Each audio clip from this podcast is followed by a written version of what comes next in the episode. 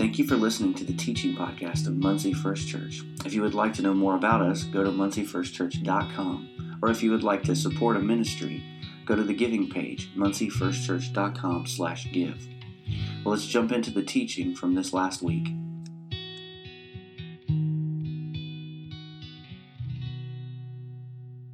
Well, it has been so good. And uh, I promise that when everything gets uh, straightened out, we'll have you come back. Everybody all right with that? Yeah, it's really, it's been a blessing. And, and I think uh, God knew what we needed today. And, uh, you know, I, I wrote the message that I want to give you.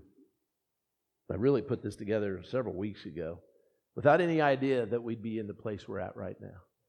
There's no way to know that we're uh, going to be looking at uh, what we did. Adam Silver was going to close the NBA and start a ball rolling that uh, has closed about everything there is to close. And uh, I had no idea. But God did, and He has given us a message, I think, for this day. And uh, I, I, have um, this going to Genesis chapter 35, uh, 1 through 15, and I'm going to have scriptures up, I think. And, and uh, as they come up, I want to use them and show you some stuff. But over the past three weeks, I've been doing a series of messages called Making Adjustments. Anybody happen to make any adjustments in your life right now? Some big ones, right? Yeah, exactly. Uh, man, wow, who knew? Um, but as a follower of Jesus, I have learned in my life, whether it's in thoughts or actions or attitudes, I'm constantly making adjustments in my life. Anybody here relating to that? I, I have to do that, or else I find myself drifting away. I have to make these adjustments to, to keep me aligned with what God's called me to be. And I'm always in the process of that.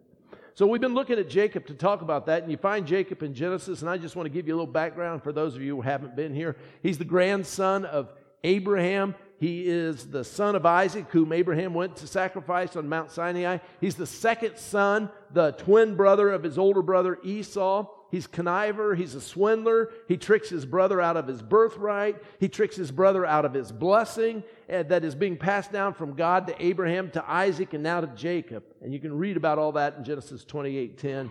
And so then he runs away and he's out in the desert and it's dark and it's all alone. And he has with him only his staff. That's the only thing he has with him is his staff. and it says he laid down to sleep and he didn't even have anything to lay down on. So he grabs a rock for a pillow and he has a dream of angels ascending and descending. And God speaks to Jacob there. And here, I want to read you that part. He says, I am the Lord, the God of, Isaac, of Abraham and Isaac, and I will give you and your descendants the land on which you are lying. And your descendants will be like the dust of the earth, and you will spread out to the west, to the east, the north, and the south. And all people on earth will be blessed through you and, and your offspring. And I'm with you and will watch over you wherever you go. And I will bring you back to this land. I will not leave you until I've done what I've promised you. It's this amazing blessing and encounter. And when he awakens, he looks around and he says, I had no idea, but I laid down at the very doorway to heaven itself. So Jacob takes the stone he slept on, he says he set it upright, he poured oil on it, and he makes a vow to God. And this is his vow If God will be with me and will watch over me on this journey I'm taking, will give me food to eat and clothes to wear so that I return safely to my father's house, then the Lord will be my God, and this stone that I have set up as a pillar will be God's house. And all that you give me, I will give you a tenth. And we find that the adjustment that Jacob needed to make, and probably a lot of us need to make in our lives, was that Jacob uh, was that, that we need to get away from all of normal life sometimes and get out into a desert place where we can hear from God. And I think God is helping us do that right now. I, I had a friend put on Facebook the other day.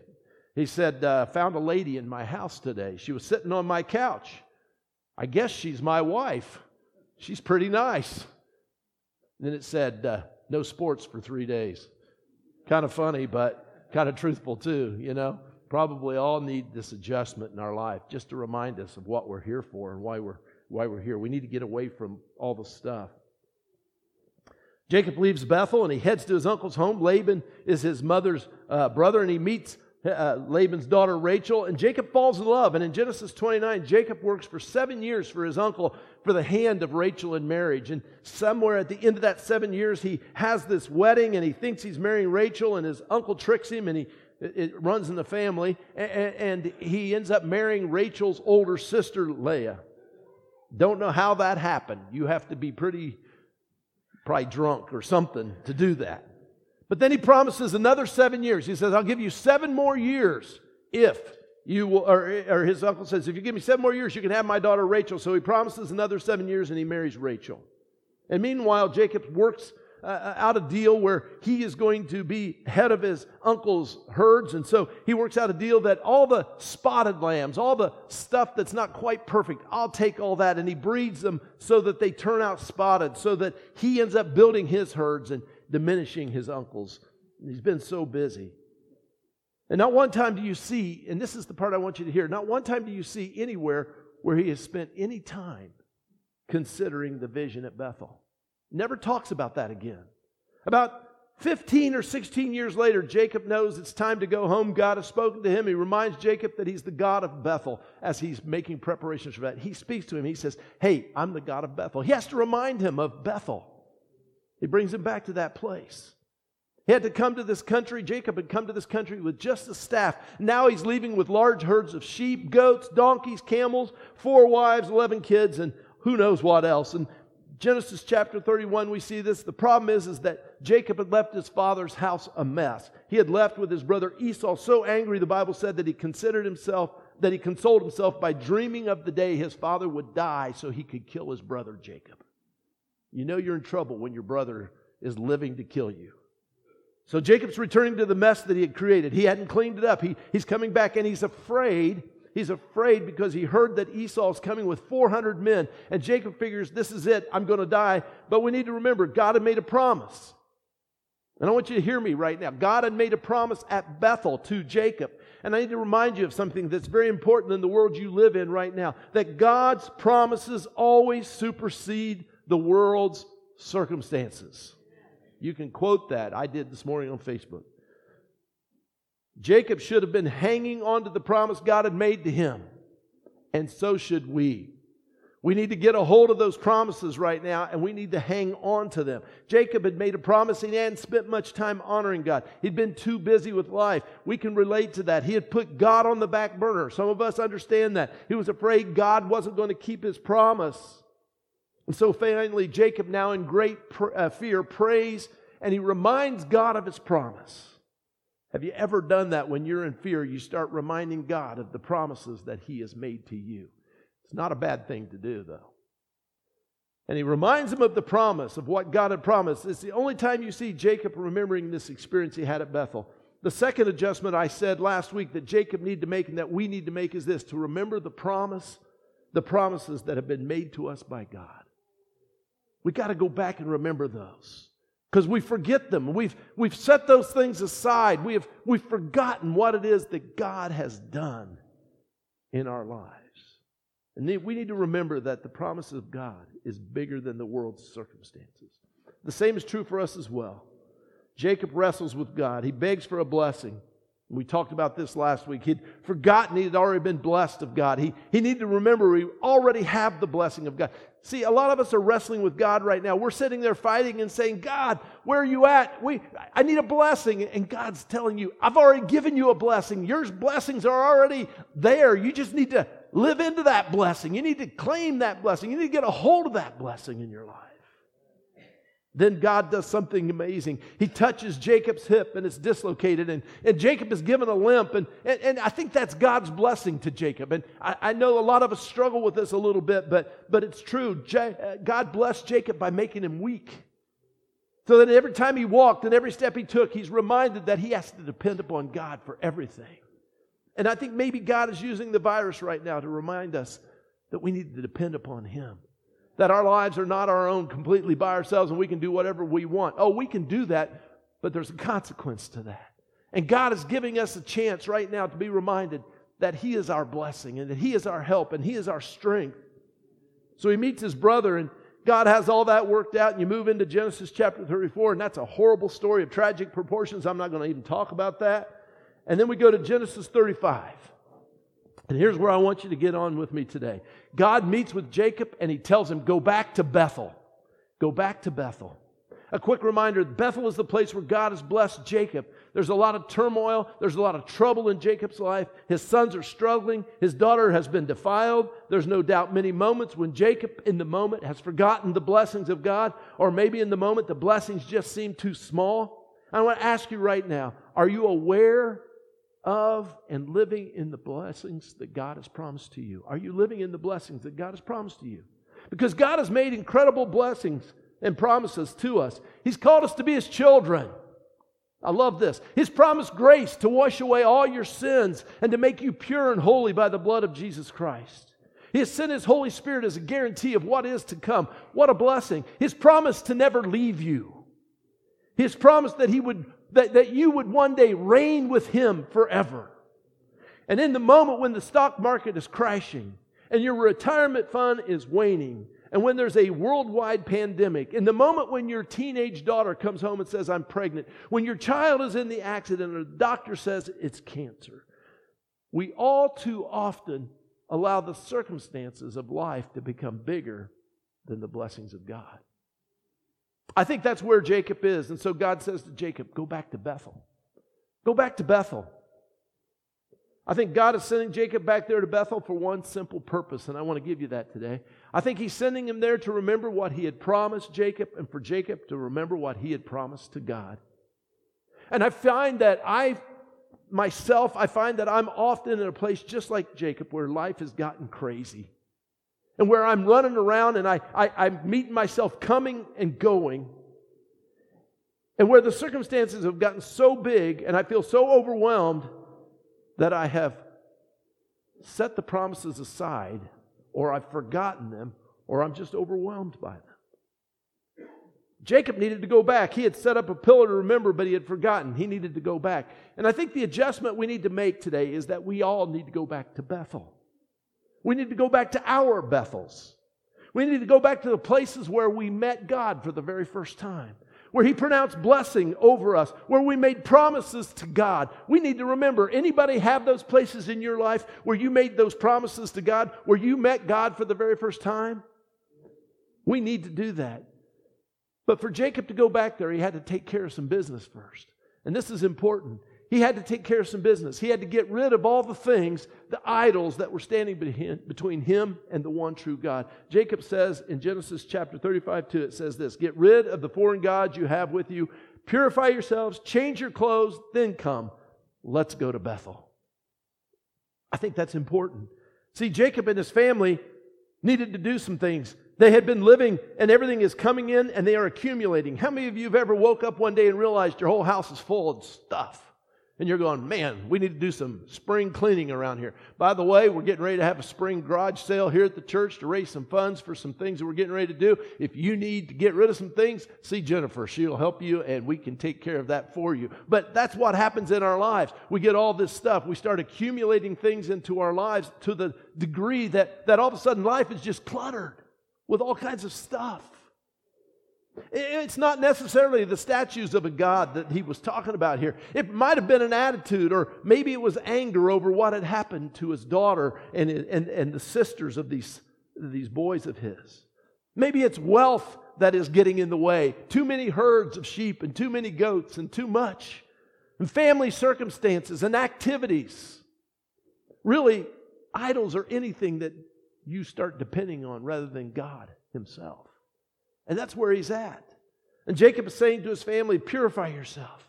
Get rid of stuff that's holding you back. Get rid of everything that's in the way between you and God. Anything that's separating you and God right now, set it aside and let's go back to Bethel.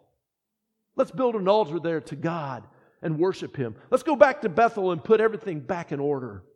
Let's go back to Bethel so we can have revival, so that we can remember, so that we can get back to the place that God called us to. Let's go back and hear fresh and new from God. Oh, I think that's where we're at as a church and that's as a nation. We need to go back and hear fresh and new from God. We need to be reminded. The promises are all still the same, they're true, but I need to hear them again. I need to hear God tell me one more time. I never get tired of hearing my wife tell me she loves me. I need it fresh and new from time to time. I need it from God as well. He needs it from me. So Jacob's household took all the things they had depended upon other than God and they buried them. He didn't just put them in a sack and say, We'll sell those, we'll hang on to them, you never know, we might want it later on. He buries it. He gets rid of it. It's gone. He got rid of the junk. They had revival. Revival is often nothing more than just cleaning out all the garbage and stuff we've accumulated and let get between us and God so that we can have a fresh flow of His Spirit into us again. And they went to Bethel. So let me ask you a question right now. How long has it been since you went to Bethel? How long has it been since you went to your Bethel? Because you need to go there. I think most of us are probably so overwhelmed by all the stuff in our lives that we can barely remember our Bethels. They happened a long time ago. We haven't had any fresh ones in a long time. It's time for us to make some adjustments and deal with all the stuff in our lives that's gotten in the way. Maybe it's comfort or entertainment or work, or maybe it's whatever it's time to bury the stuff and start fresh and go back to Bethel. And I wonder if God's not giving us a chance to do that right now in this shutdown period so we can remember the blessings that God has promised us and pronounced over us and the promises that we made to God. A couple weeks ago, when I was reading this, I was going through some things and I came across this thought and I was reading this in the scripture. And I felt the Holy Spirit saying to me, I needed to go back to my Bethels. And I asked God to help me. And so I began to deal with things in my own life, things that I'd let become idols, things that I'd let get between me and God and, and what He really wanted to do in my life. And so I, I began to bury those things in my life. And I made some trips back to Bethel. I made a trip back to Bethel in my own life. Now, Bethel for me is several places. It's not just one. And I want to I want to tell you about some of it. Bethel was Anderson First Church of the Nazarene for me in the old sanctuary, not in the one they have now, but in the old sanctuary at an altar and God blessed me there. He called, he, I knelt down there and He blessed me. He forgave me of my sins and He called me His son for the very first time. I gave my heart to Jesus there in that old church. That's a Bethel. And I needed to go back there and be reminded I'm His child. I belong to Him. I don't care what you guys think of me because He thinks I'm great. It was at Shiloh Park in Marion. A lot of you have been there before. Love Shiloh Park. It's one of my favorite places. This wasn't in the new tabernacle, in the nice one. This was in the old tabernacle, the old wooden one that used to be there. And I remember as a kid, after somebody had taught a lesson of some sort, where the Holy Spirit began to speak to my heart. And He said, I want you for me. I want all of you. And as a kid, as much as I could understand it, I went to that altar and I said, Okay, God, I give you me. And I knelt there at that altar and I was sanctified by him, where I said yes to him. And I promised to follow him with all my heart and all my days. It was when I was 17 years old in St. John's Hospital in Anderson, Indiana, where I stood as a teenage boy, 17 years old, working as a second shift orderly, and I stood by a young man who was 21 years old, and he'd been shot in the head. And there was nothing they could do. And my job that night was to stand and take his blood pressure every 15 minutes as he died. And I sat there beside him and I took his blood pressure and he would get lower and lower, but he could still talk even though he couldn't reason. And pardon what I'm going to say, but every time he would scream into that room, God damn. And it said it over and over and over and I can still hear it. I can see him. And I knew his brother. I went to high school with his brother. I knew I would see his brother again in a day or two or whatever. And I heard the Holy Spirit speak to me that night. He said, Mark, I want you to reach out to people like this who don't know me. It's too late for this man. He's lost, but there's others, and you can make a difference if you will. And I said yes to ministry that day. That was a Bethel. That was a promise made by God, and that was a promise I made to God. That's my Bethel.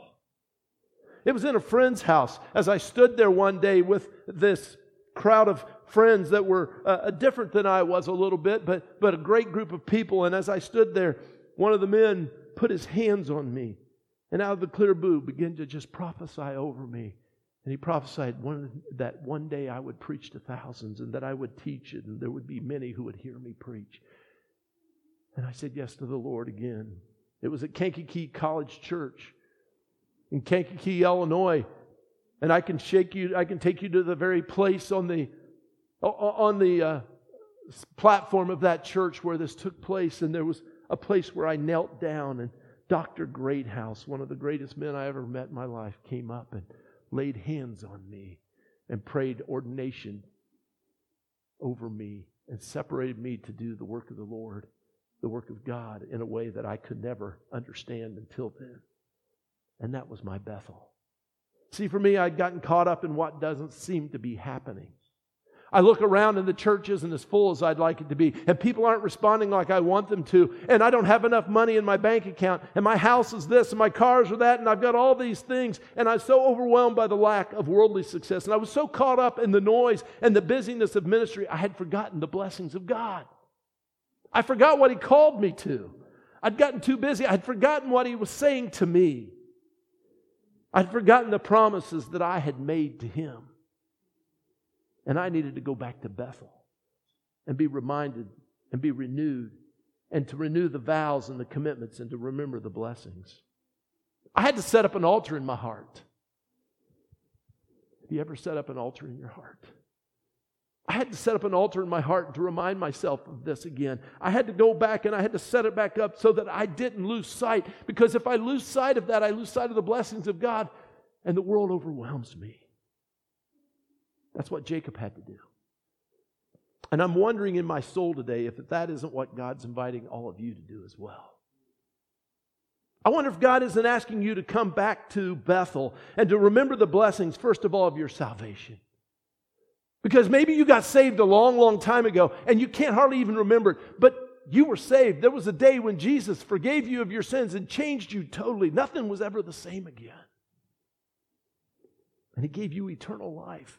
And He made you a promise that He would never leave you, that He would always walk beside you, and that one day when you died, that He would take you to be with Him forever. And I wonder if God isn't calling you back to that salvation moment. Or maybe He's calling you back to your sanctification moment. That moment when God asked you for everything and you said, Okay, I'll give you everything. And you made a promise to God that if He would walk with you, you would walk with Him. And He's kept His promise. And maybe you need to renew your promise like I did. Maybe God's inviting you to get rid of all the stuff that's filling up your heart right now because it's so full of all kinds of things and angst and anger and frustration and so full of stuff that you can't remember the blessings. So I'm wondering if God isn't inviting us to go back to Bethel to set up an altar. I'm wondering if God isn't inviting you to reestablish your love affair with Him. A few months ago, I had a couple come to me and they said, Would you do our vows over?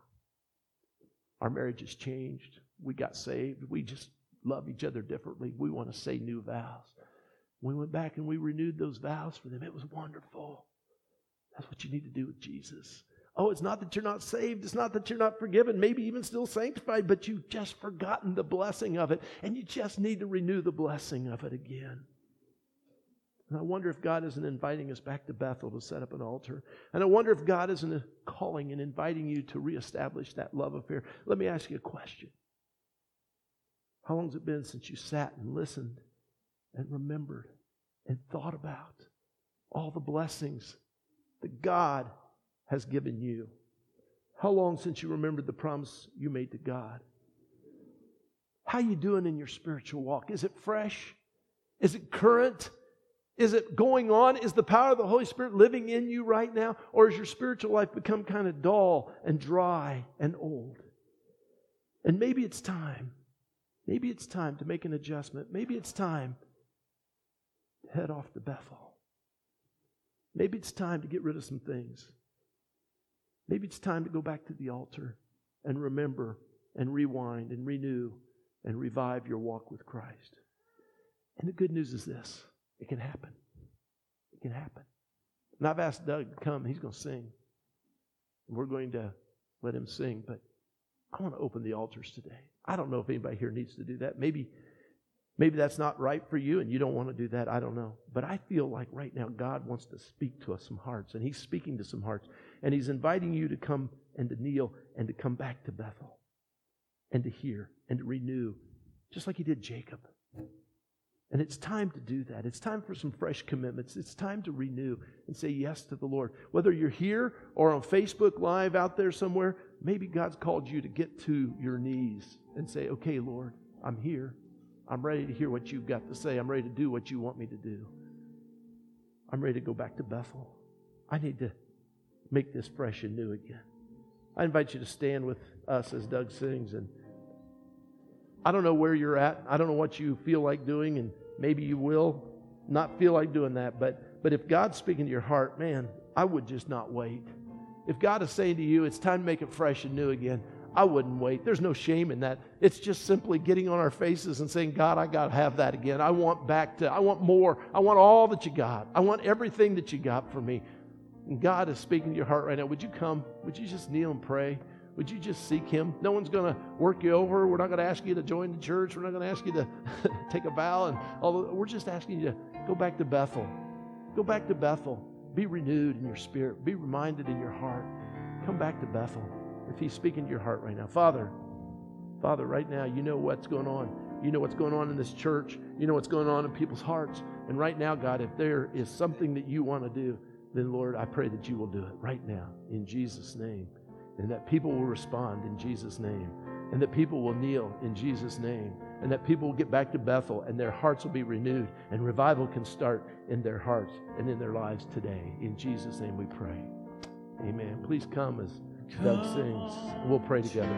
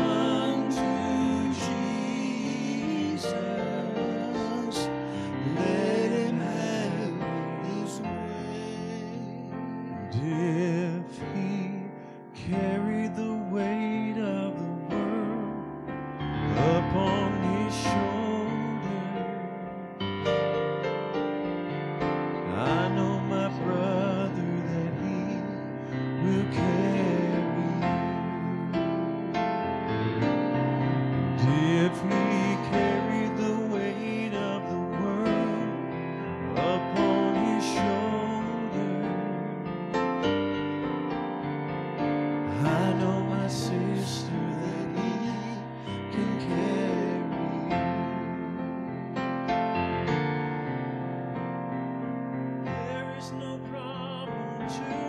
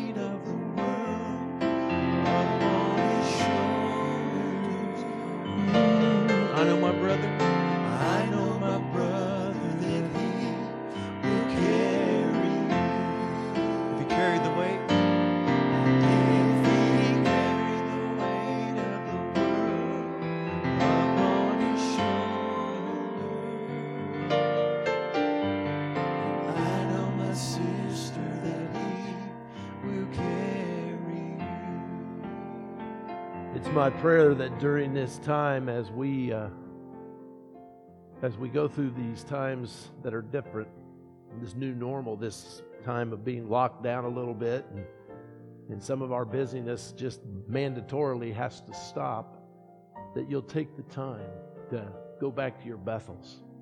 That you'll take the time to go back to those places where God spoke to your heart for the first time. That you'll go back to those places and that you will hear what He had to say again and that you'll be renewed in your spirit, in your heart, and revival can start in you. And my prayer also is, is if you do not know Jesus Christ as your Savior, if you have not experienced that in your own life, that sometime along the way, as you spend time with Him, that He will speak to you and that you will allow Him to change you completely. He loves you. He, uh, he's in charge. This pandemic is not a surprise to God. He's not up in heaven wringing his hands. He's carrying it. He's got it. He's got you. He's got me. And I just give him praise right now for that. Father, I thank you for being here.